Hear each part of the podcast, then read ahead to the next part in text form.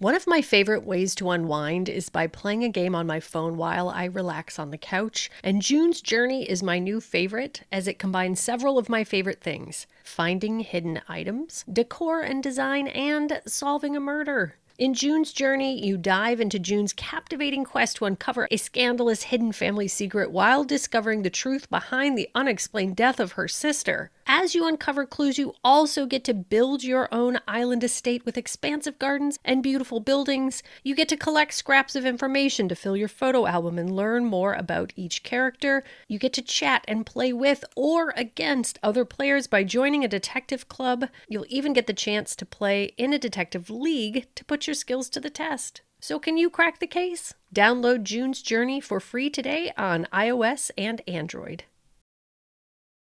This episode contains adult themes and is not appropriate for all audiences. Listener discretion is advised.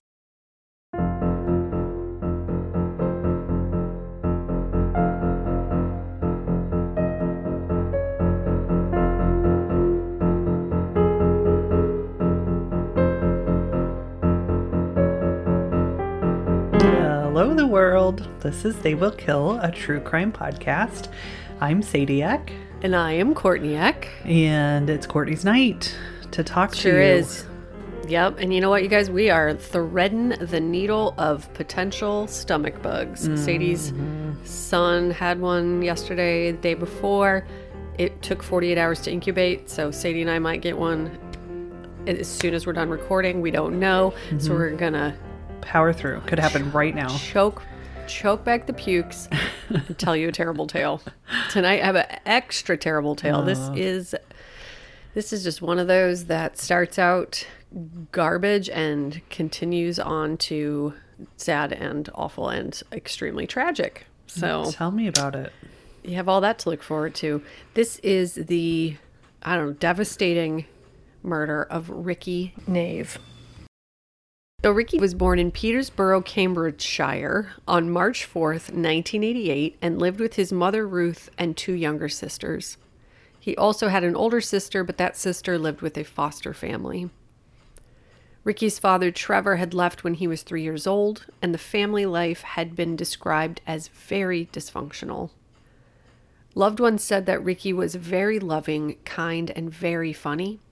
He was also incredibly protective of his younger sisters, and when he was just 6 years old, he would even go to local stores to steal food for them when they didn't have enough at home, and ran baths for them to keep them clean.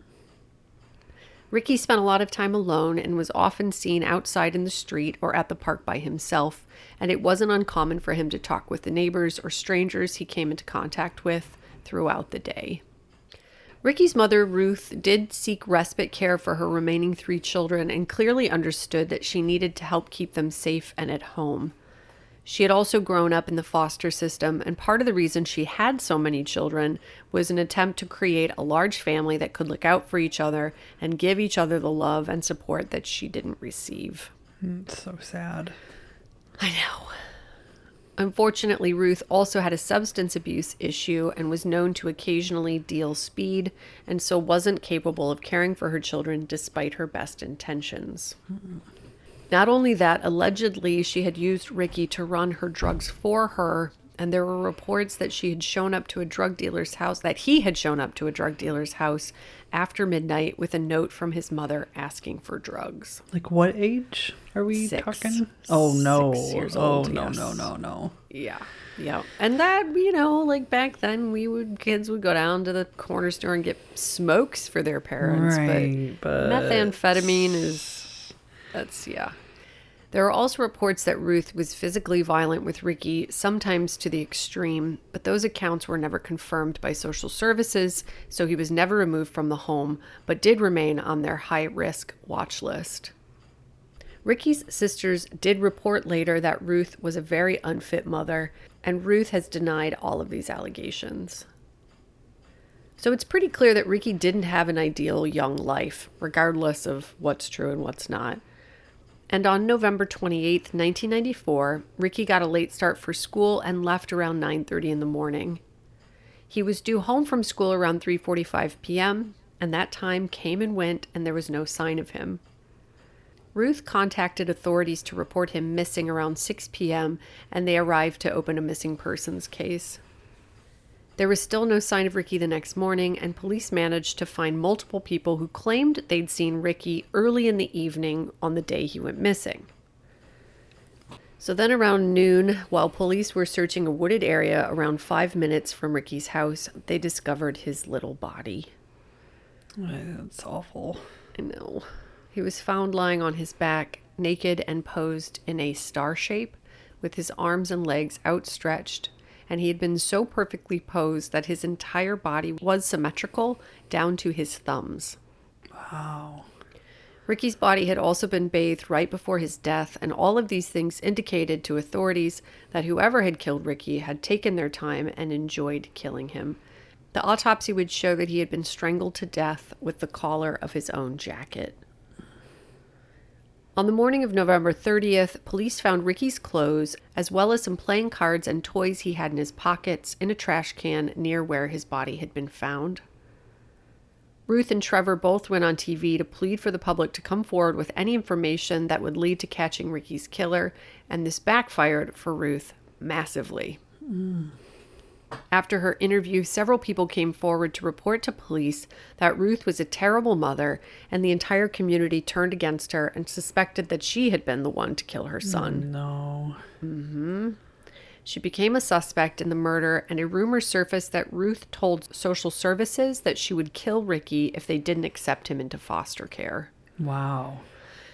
Yeah, I don't have any idea if she said that in, you know, hyperbolically or anything at all, but yeah, clearly Ruth has, things do not look good for Ruth. Police searched the Neave family home, and one of the most notable things that they found were several books on black magic and the occult, and they were like, hello, Satanic Panic. Why? That's not why people get killed. Yes, Sadie. Dark books, immediate murder. Child death. Yes, yeah. Child sacrifice immediately. It's 1988 or 1994. Yep, 100% occult death. So they found a book that contained a picture of Da Vinci's Vitruvian Man, which is the image of the man who was nude with his limbs outstretched. No. Yep, which is the most common. Yes. Like, walk into every other home. If you just walked into every other home in America, you would see Da Vinci's Vitruvian Man somewhere in that home, I'm sure. Right? Yes. Or Klimt's The Scream. Like, one or the other. Right. Or no, that's Klimt's The Kiss, Da Vinci's Vitruvian Man, whatever his name is, The Scream. Those are the three things you're going to find in a home.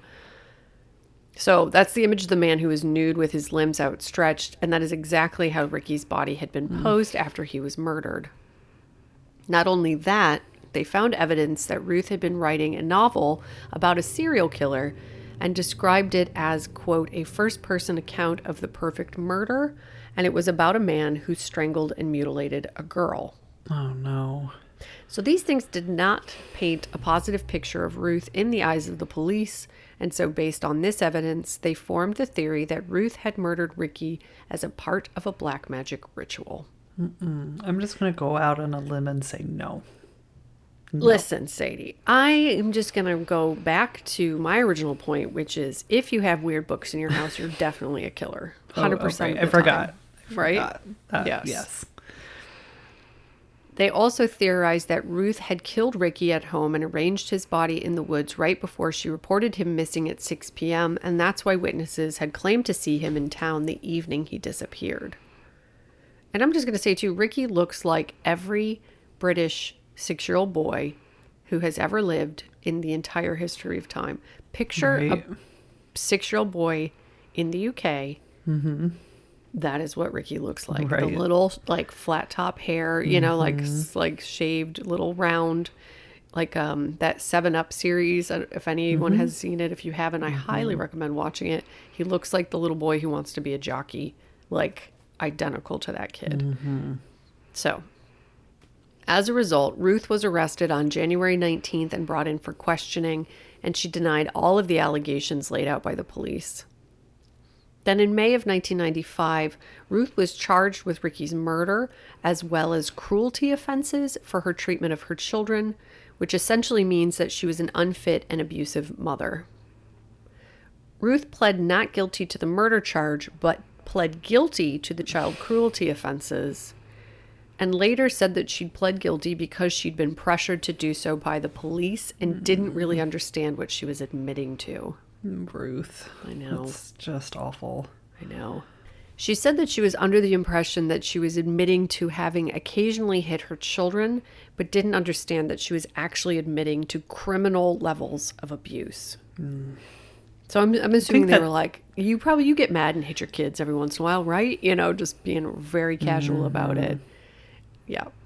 That's what I was going to say. It should be a charge that's very specific. Like, these are the things that you're being charged for, sort of like in rape cases where it's, you get charged for each count of assault. Right. You know, like, if you're going to do that to somebody, you need to be like, this is what you did, and you did this, and you did this, and we have proof. Right. And proof. Exactly. Mm-hmm. Yes. Not just, you generally are just kind of hard on your kids, which she was. I think that there's no doubt that she was a bad mother. I don't know to what extreme, but there were, you know, there was like an account that she had written idiot across, like, I think Ricky's forehead or one of the kids' foreheads. She had, you know, washed their mouth out. Was so, you know, she was definitely a rough mother, no doubt about it, but not necessarily to the extent that she should have been charged criminally. Right.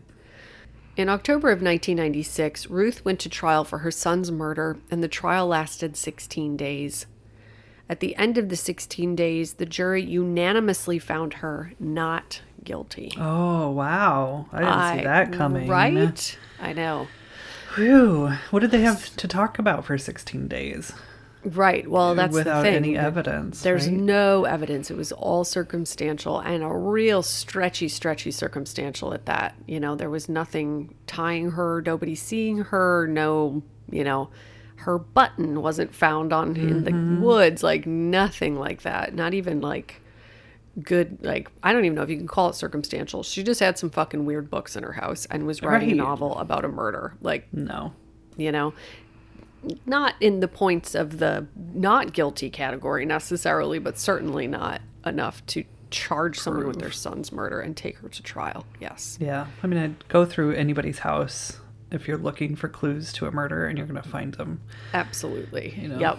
Yep. Oh, there's a knife missing from the knife thing. Yeah. Yep.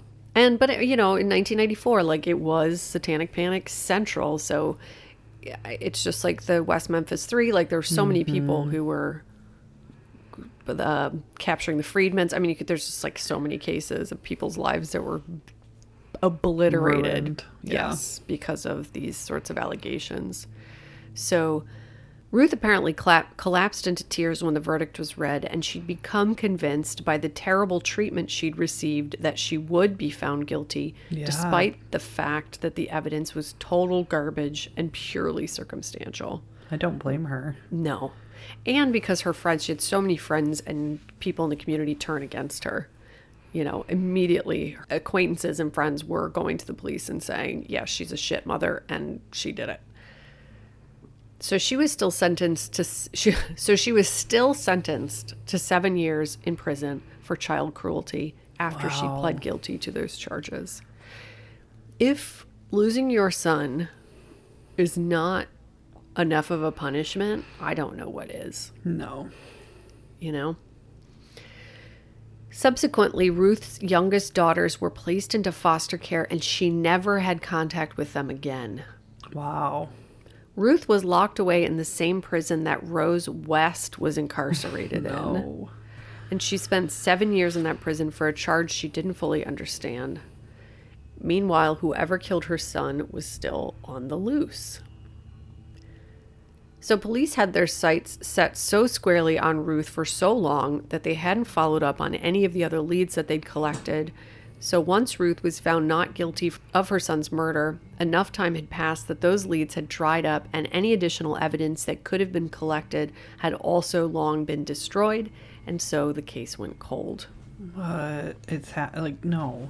I just... Well, I mean, they looked at her for 2 years, you know? Right. I mean, like 2 years go on and she's the only person. That's it. They're not... That's it. Why? And they never... Yeah. You know?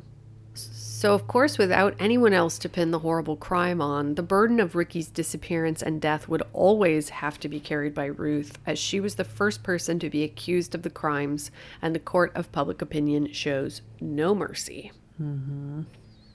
Luckily, Ruth met and married a man named Gary, who was able to offer her the love and support she'd need to start looking at the prosecution's case themselves.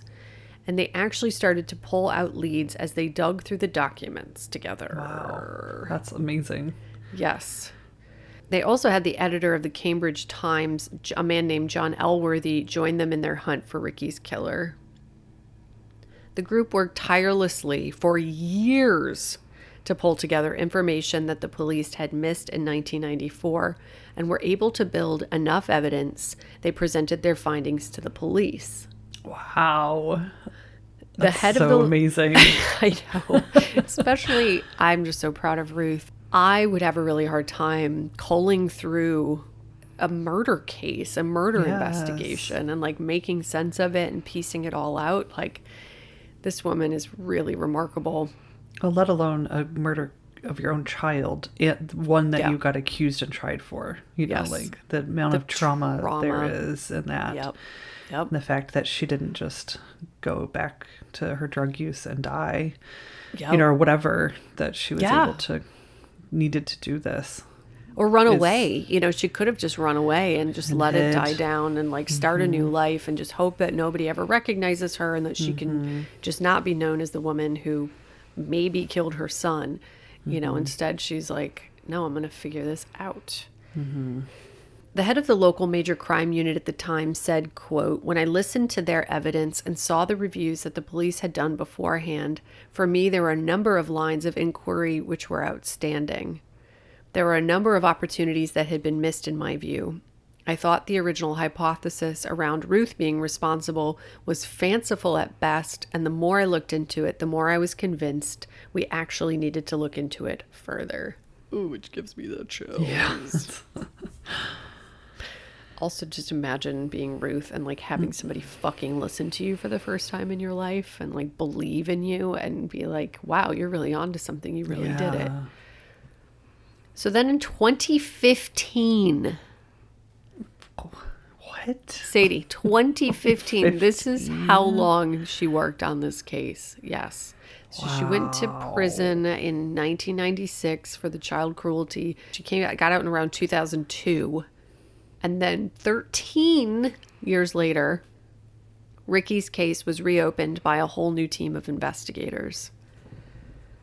One of the first things that caught their attention was that Ricky's last meal had been the Weetabix he'd had for breakfast, and it had only been partially digested at the time of his death, which is a clear indication that he had been killed within 2 hours of eating his breakfast and leaving the house in the morning at 9:30. I mean, give me a break. That's such an easy clue. Yes. This evidence had been available to police in 1994 and should have been their first clue that Ricky had not been killed by his mother in the evening, and then she had not posed his body in the woods that night, like they'd alleged.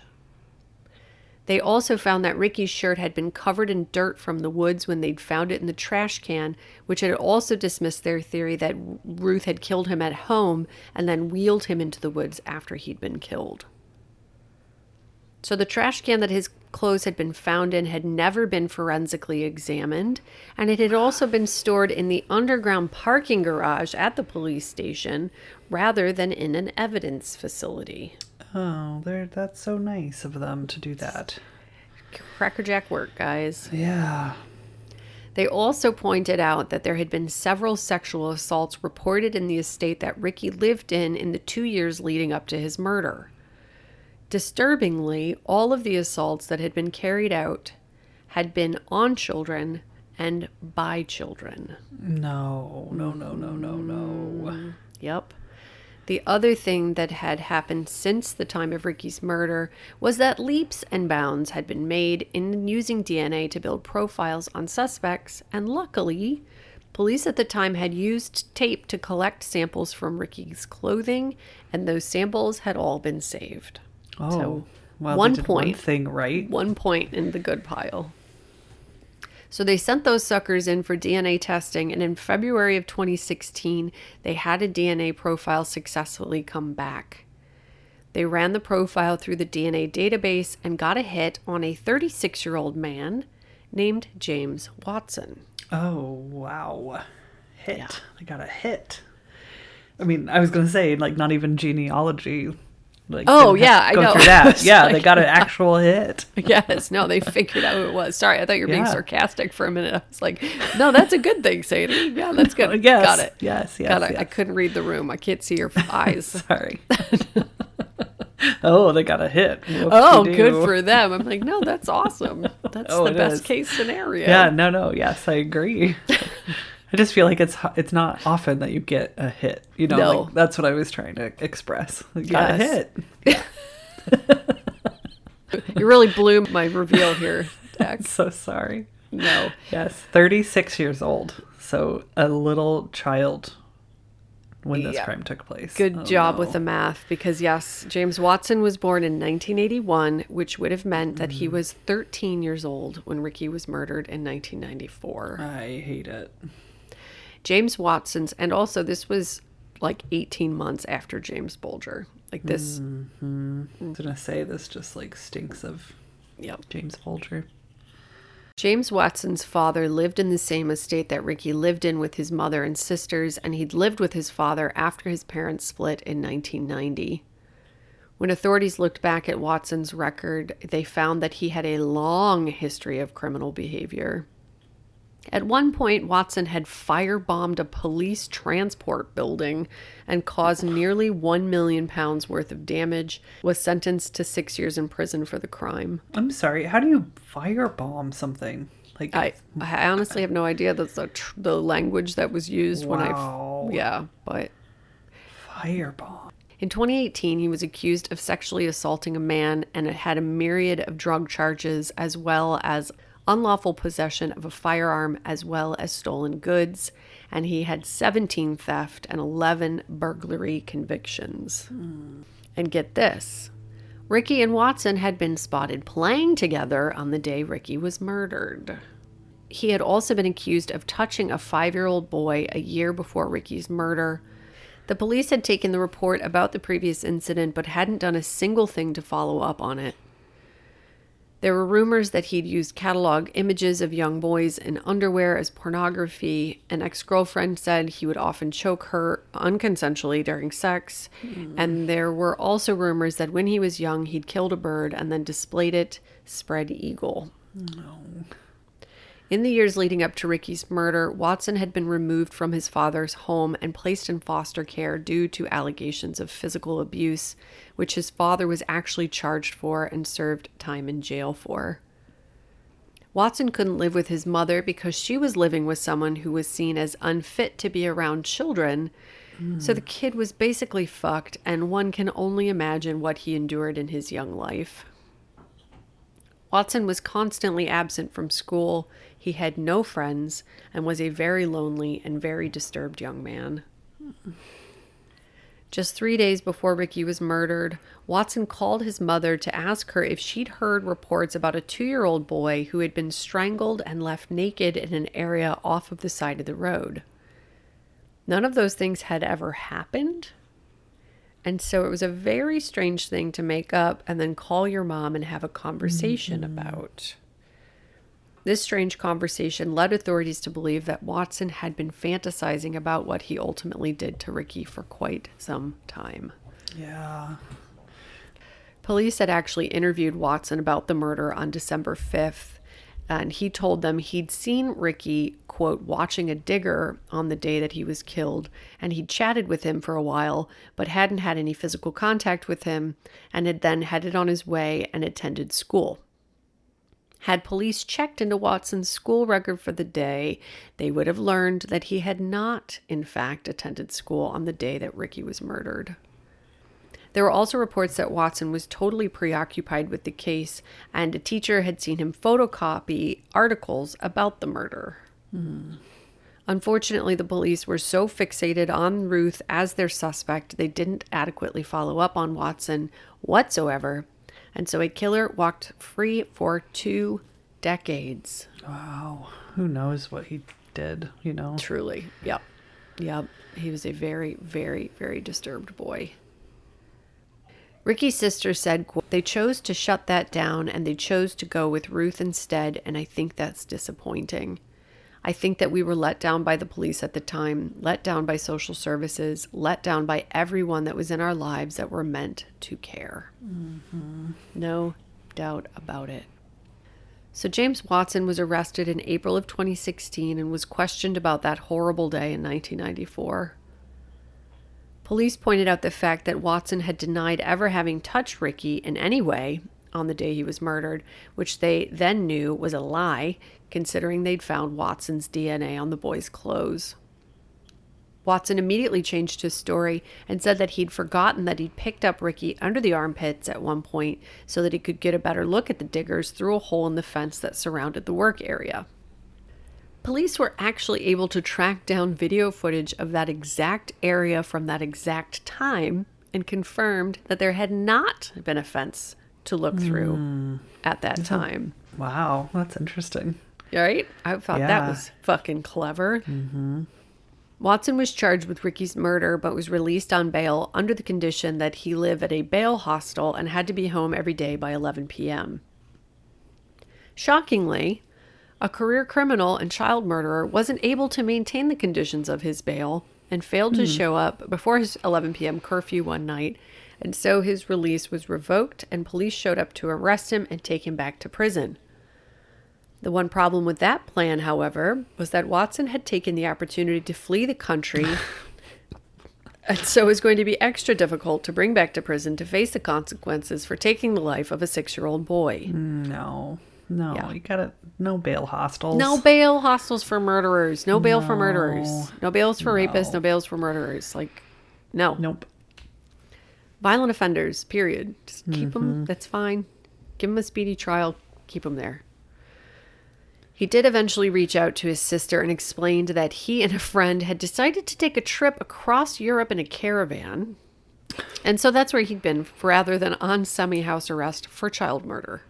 Things hadn't gone so well for him, and he'd found himself homeless on the streets of Portugal. And could someone please come and get him and take him back to the UK? Yeah, I bet somebody could come get him. No problem. What a dingus, man. What a dingling. So photos of Watson enjoying time on various beaches during this spontaneous trip were plastered all over the media, and Ricky's sister said, quote, "We saw it all, the fact that he was plastering his face all over the papers, bragging about how he's got out of the country." His other sister added, "It made me angry because I thought, well, if you're not guilty of murder, why would you run away? Why would you want to go and leave the country when you had your passport taken off of you?" Right. Yeah. So in July of 2016, a European arrest warrant was issued for James Watson, and he was extradited back to the UK in August. Once Watson was back in the UK, something super fucking awesome happened. The CPS reviewed the case and ruled that there was insufficient evidence to prosecute James Watson for the murder of Ricky Neave. No. It doesn't end there, though, Sadie. Don't lose all hope. Oh, it's gone. Ricky's mother, Ruth, would not be deterred, however, and in 2018, she launched her right as a victim to review the decision not to prosecute. Wow.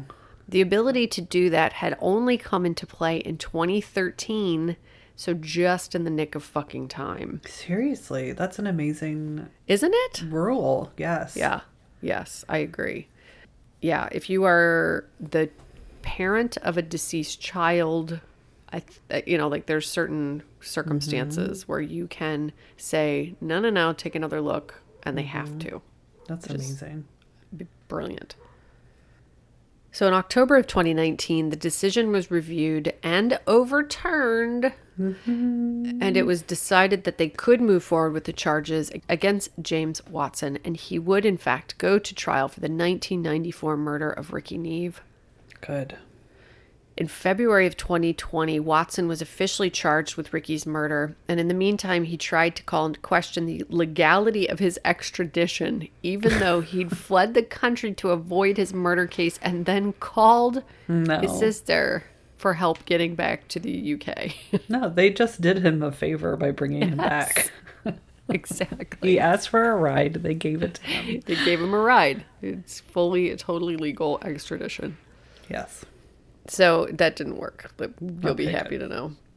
So finally, in February of 2022, this year of our Lord that we are currently in, trial began for the murder of Ricky Neave almost 30 years after it had taken place. Mm.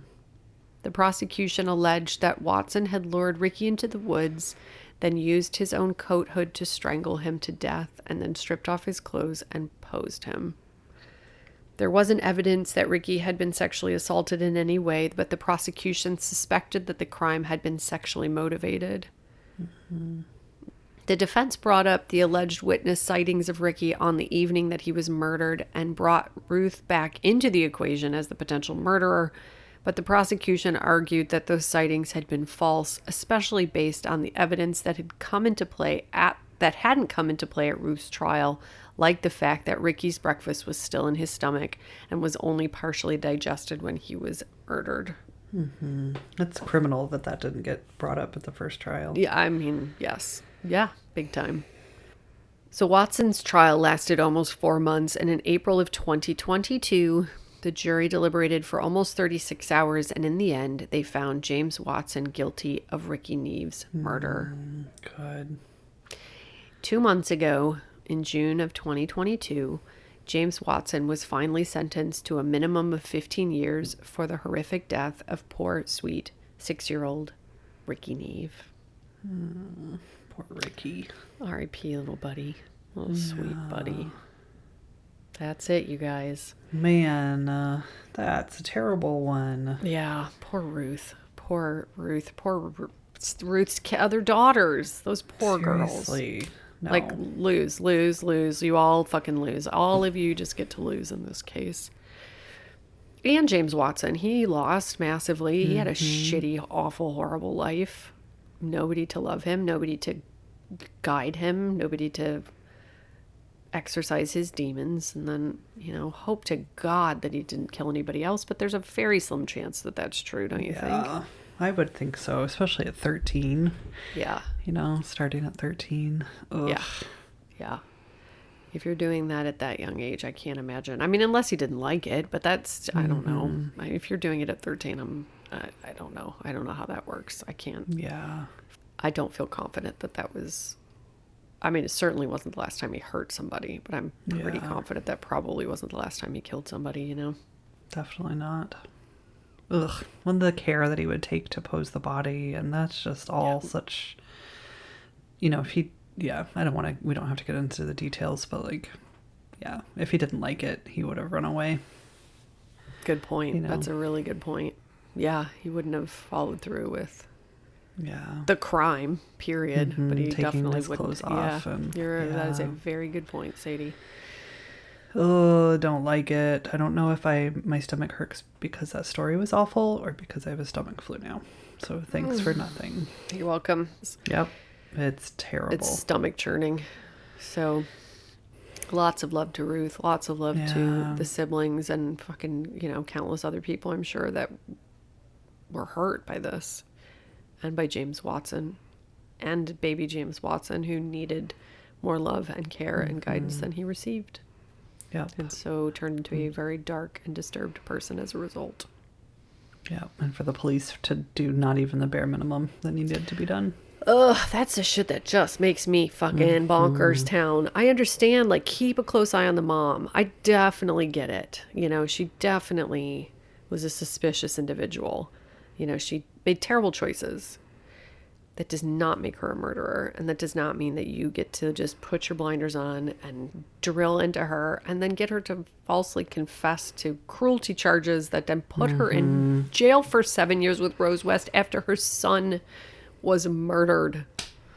Just leave her alone. Just get her some drug counseling and like a mediator to help her with her daughters. Something. Yes. Yeah. But instead, you're just going to destroy her life and take everything away from her.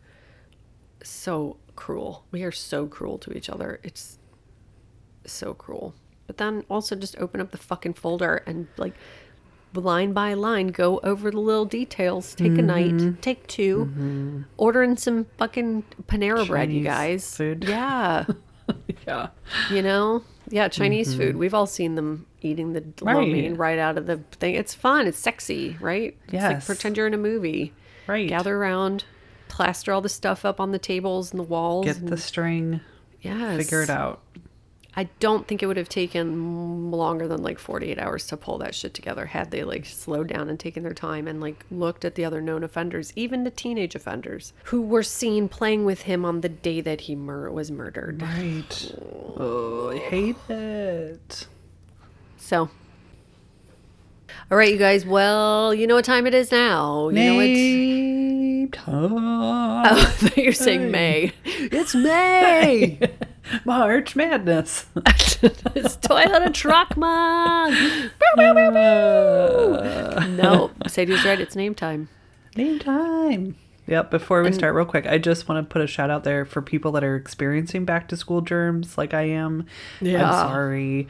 My youngest got COVID 3 days into the start of the school year. Pretty sure from school.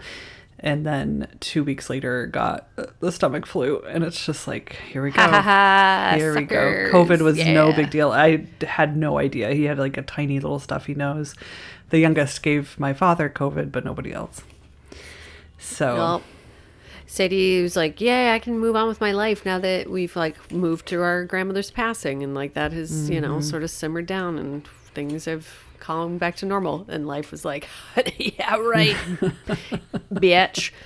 Douche. Double whammo. COVID and the pukes. So I don't know what to say to y'all. Put your kids in the closet. It's your only option. I know. It's fine. Up your Lexapro. It's the best way to avoid a lot of things. It's the best way to avoid most things.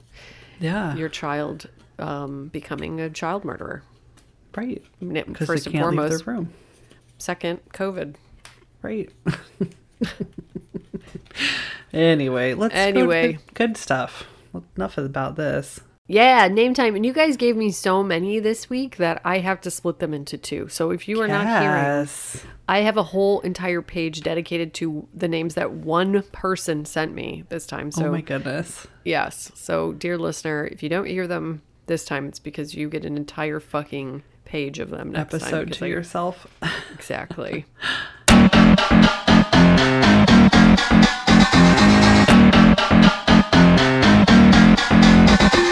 It's name time. I also want to make a quick point, that I really hope that people don't think that we are making fun of these names, because I am relishing in the fucking joy and genius that are these names. So I just had a moment where I was I hope this never comes across as what a dumb name. No. This is fucking no. Yes, God. Thank you, God. This is so good. These names are so good. I'm legitimately jealous that I didn't get to have all of these names before I named my children. For real. Or myself, we could go back in time and encourage my parents to name me these names. But right. I did have a quick moment where I was anyway, I mean, people are going to hear this podcast however they hear it clearly, but disclaimer, this is fucking joy and happiness and life is so beautiful and things are so great. And these names for me, embody our that. Life. So yes. So first perfect example of that. Stingray Rob. That's a person's name. Imagine just fucking strolling through life with your big old belt buckle or whatever you get to wear because your name is Stingray Rob. I am so mad. Stingray Rob. Wow. There is an OBGYN and his name is Dr. Richard Good. I'll let y'all take your own selves there. Mm-hmm. Dr. Richard Good. Steve Jobs' daughter's name is Eve Jobs. marriage. Come on, Steve.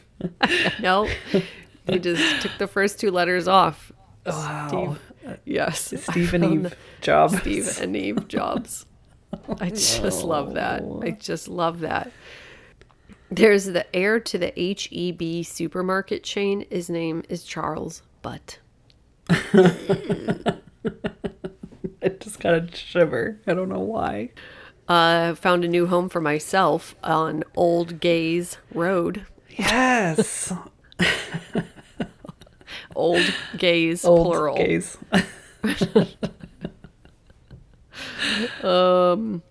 Winford Herbert Teeter. Yep. Yes. What? 100% yes. Winford Herbert Teeter. Wow. And how about Stanford T. Crapo?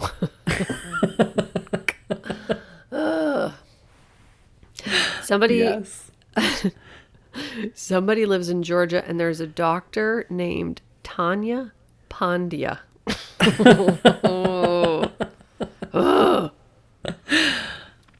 Somebody's mother's name is Robin Robinson. That listener's grandfather's name was Forrest Lindell Puckett. You know I love those Southern names. You know I do. Their uncle was Forrest Edward Puckett. Their cousin is Forrest Dale Puckett. Oh. Their that same listener's brother-in-law's great-grandmother was Icy Burl. No, it wasn't. Yes. She's not sure of the last name, but she said she went by Burl. Icy? Icy Burl.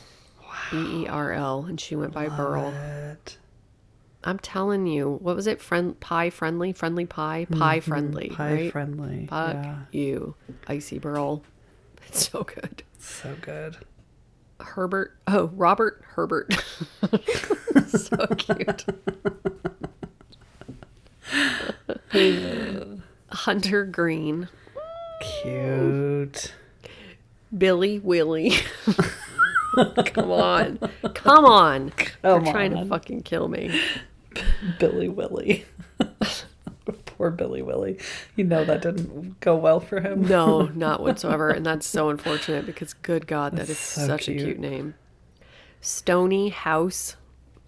Ugh. God. So cute. Tommy Gunn. And somebody whose name is Cinderella and goes by Rella. I died. I'm sorry. That's so cute. Somebody knows a man my boss knows. This is an email. A man my boss knows is named Dick and had a daughter, so decided to name her Dicka.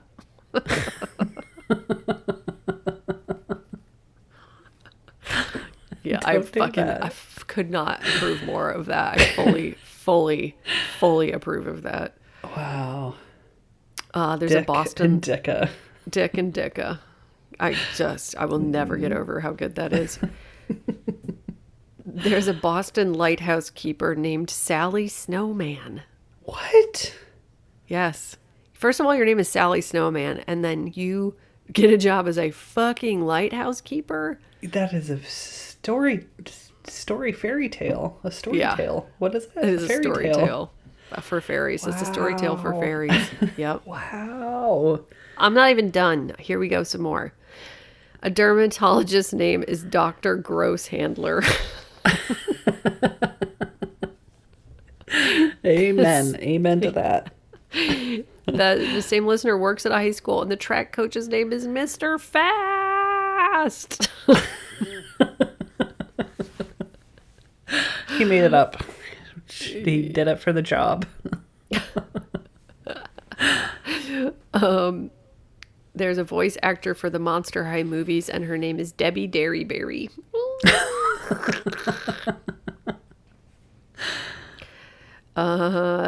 Okay, a couple more. Christian Booze. Mm-hmm. Mm-hmm. William Fall. Short would be Will Fall. Will Fall. My God. Okay. And somebody with the last name Weatherby, and they wrote in all caps, adorable. So agreed. Cute. And last but certainly not fucking least, Gay Hornet, who lives on Old Gays Road with me. 100%. Right? Gay Hornet. Gay Hornet. Ugh. Oh, God. Wow. Y'all did it again. That's my applause. I'll do it slow. And then I'll do it faster and faster and faster and faster. And everyone erupts and takes wild applause because it's so, God, you're so good at this. So good. We did it again, you guys. We did it again. Keep them coming. And one thing that I want to bring up before we transition then awkwardly into shouty outies. We got new artwork and we keep forgetting to bring it up. Oh yeah. Right? I was thinking about that the other day. Yes, we did. Yes. So the Creephead, as we affectionately refer to him, is still in rotation. And here's how we're thinking of Creephead is that is vintage They Will Kill. Mm-hmm. So if you are in possession of the Creephead, you're the fucking OG. And we know that you were here first and you love us best.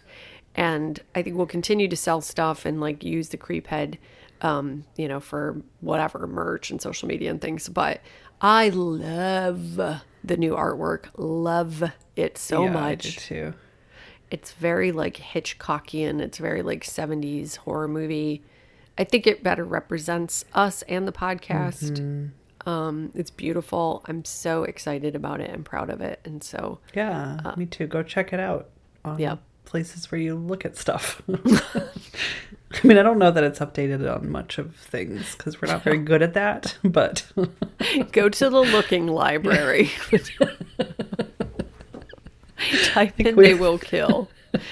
I think we haven't updated our social media with it or our website or pretty much just Apple, Spotify. Like, so when you go to look at our click on it to listen, you'll see it, right? But otherwise we probably should do that, huh? Well, that's part of the reason we're holding off, just so we don't jar your systems too much. Introduce ads and a new logo all at once. Well, I was feeling sensitive about it. It's a little overwhelming, it's two changes at once. My body doesn't like change, so I was like, slow down, one thing at a time.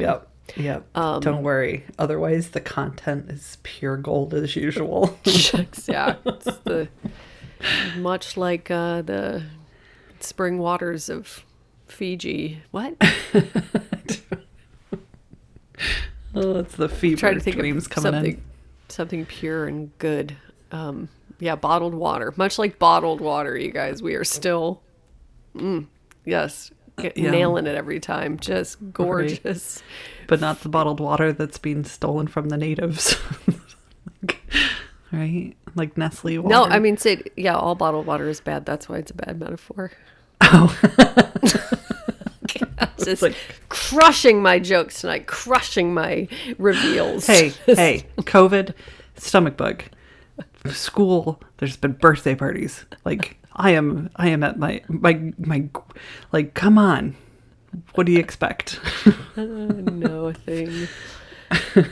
Anyway, we're still here, guys. We're doing the best we can. Got a couple, one added episode, new artwork. I think that's it for now. So we will all be okay.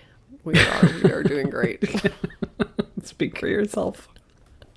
Who's doing the best of all? People who pay money to listen to us. That's right. Yes. That's right. Hey, don't forget, if you don't want to listen to ads, go to our Patreon page and click on a button. Just pay us $1 a month. No more ads. Boom. Yep. That's just the main feed. You don't get the bonus episodes. If you pay $1, you have to pay $5 to get the bonus episodes and the main feed episodes without ads. But if you just want the main feed ad free, $1 gets you that into your ears. Yep. And it's a first of the month, so it's a great time to become a Patreon supporter because you don't have to pay twice. And I think there's 130 episodes over there at this point or something. So many. It's like 112 or something. Yes. A lot. Yeah. So you have that to look forward to. Do it. All right. Thank you so much to Dana W. Dana Wiley, little Dana. And by little, I mean the perfect size. She's got her sights set on your prize, and your prize is already what she is. So she's not gonna take it from you, 'cause she already embodies it. And she is all about being the best self, 'cause she's the best one, and she don't need none. She don't need you or you or you or you or you, but she'll have you around because she chooses to. Yes. Phew, I'm sweating. Ooh. That made me sweat, yeah, that Dana. Intense. Thank you so much to Isabel J. Oh God, coming in here with a name like Isabel J. Isabel doing the Isabel jig, doing the Isabel jig. Isabel doing the Isabel jig, doing the Isabel jig. All together now, get into a circle and put your hand on your hip and swirl it all about, and then put your toe up to your nose and do a little head bob. Here she goes. And then when you put your body on out of the circle and the other half goes into it, and then you all reverse it and reverse it on back and do an Isabel jiggle. Simple. Simple. I'm just picturing like everybody stopping what they're doing to do this. Oh yeah. Shit, dude. Simple. Just put your toes up to your nose and like just do a little. Yeah. And then jump. Half of you have to jump in and half of you jump out, and then you switch. If that wasn't clear. No, perfectly clear. It was perfectly clear. Oh, good Lord. Oh, thank you so much to Gwyneth H. Fuck, God. You got it. First you hit me with a Isabel, then you with a Gwyneth from Indiana. Yes. Yes. Well, shit. I think Gwyneth is a Hoosier, is also a Hoosier. What else is Gwyneth? If she's a gorgeous name having Hoosier, I'm going to guess she's these things.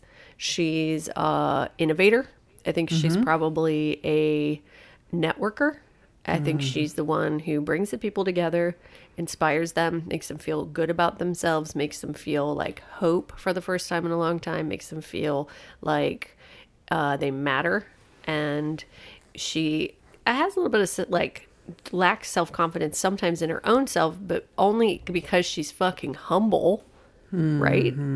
So she's always checking in with herself, becoming a better person, bettering herself, and as a result, making everyone around her feel better, happier, more confident, and then returns that to herself and be's successful, loving, fun to be around, gregarious, and also like hilarious. Love it. All right. Yes. I think that's what she is. 100%. Tell us if we're right.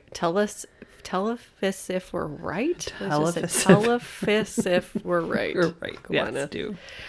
Whew, that is my mouth telling me I have one more in me tonight. More. Well, thank you so much to Kelsey K. Kelsey K. Bunga. And down she comes onto the ground from the up above, from atop the mound. And she says to everyone who gathers round that she's here and she's going to be for a while. And if you don't like it, you can go fuck yourself, because she's Kelsey Cowabunga with a K, and she's going to forever stay that way. Also sweating. Grave also mistake. Sweating. I took a drink of water right when you said cowabunga and literally almost spit it all over my microphone. I thought you were saying the people who gathered round made a grave mistake. She was like, you can go fuck yourself. You have made a grave mistake. If you think you're going to come into my Kelsey Cowabunga's area, That's not how this works. Shit, dude. Only if you're invited. That was an excellent round, an excellent batch of shout-outs, Courtney. You really did it. Thank you. Thank you. And I'm sweating as a consequence. But right. I love you. We really do love you. So much. And we really, really fucking honestly, truly, honest to God, appreciate your support. We really do. So much. Yes. And for those of you keeping track, we're still at the end of July, so just bear with us. We'll get to you. No, I mean, shout-outs. If you joined at the end of July. We're still getting through shout-outs in July, so we'll get to August soon. Yep. We're getting there. We're getting there. We haven't forgotten ya. Nope. Never. Nope. Anything else that we should tell these people? No, I think that's it, because if they want to learn more about us, they should go to our Instagram, TikTok, YouTube, Facebook, or Instagram at They Will Kill. You can go to our website, theywillkill.com, and you can always email us at theywillkillpodcast@gmail.com. That's right. Rate, review, subscribe, please. Yes. Thank you so much to the kind review that we got this week. Yes. And keep them coming. Like we said last week, the haters are always louder than the nicers, and please be a nicer, and please make us. It public. Yeah. I love it when you do. Thank you, A.J. Bergens, for our music. Yes, thank you so much. We won't be changing that. We won't be changing that. No, we won't be changing that. You don't think that I should write the new intro jingle? Yeah, you should. Spooky and scary, and sometimes the murders are coming down to the town and gonna get ya. It's time to hear about spooky, spooky murder, spooky, spooky murder time. It's a hit single. Oh God! And remember, I did see a great TikTok that I just reminded myself of that was like, he's like, yeah, I laugh at my own jokes because if you have ADHD, you are hearing the joke at the same time that the other person is hearing the joke. It's so true. It's so fucking true. Oh, so, wow. Yeah. Right? Yeah, that really hits home for me. Yes. I never know what's actually coming out of my mouth. Yeah. No. I'm like, oh my God. Wow. Oh. Okay. She just said that. I hope it landed. Well, for me today, not landing. I'm just not getting there. I'm trying. It's just not going. Ooh, they got a hit.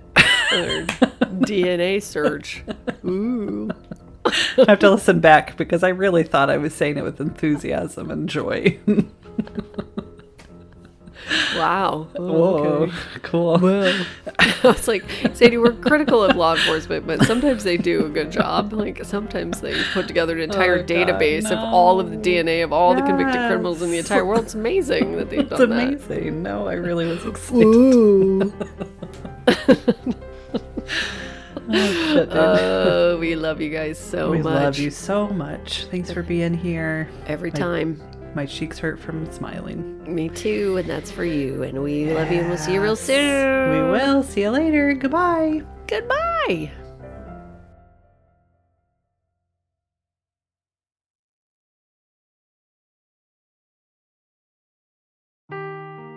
Seeking the truth never gets old. Introducing June's Journey, the free-to-play mobile game that will immerse you in a thrilling murder mystery.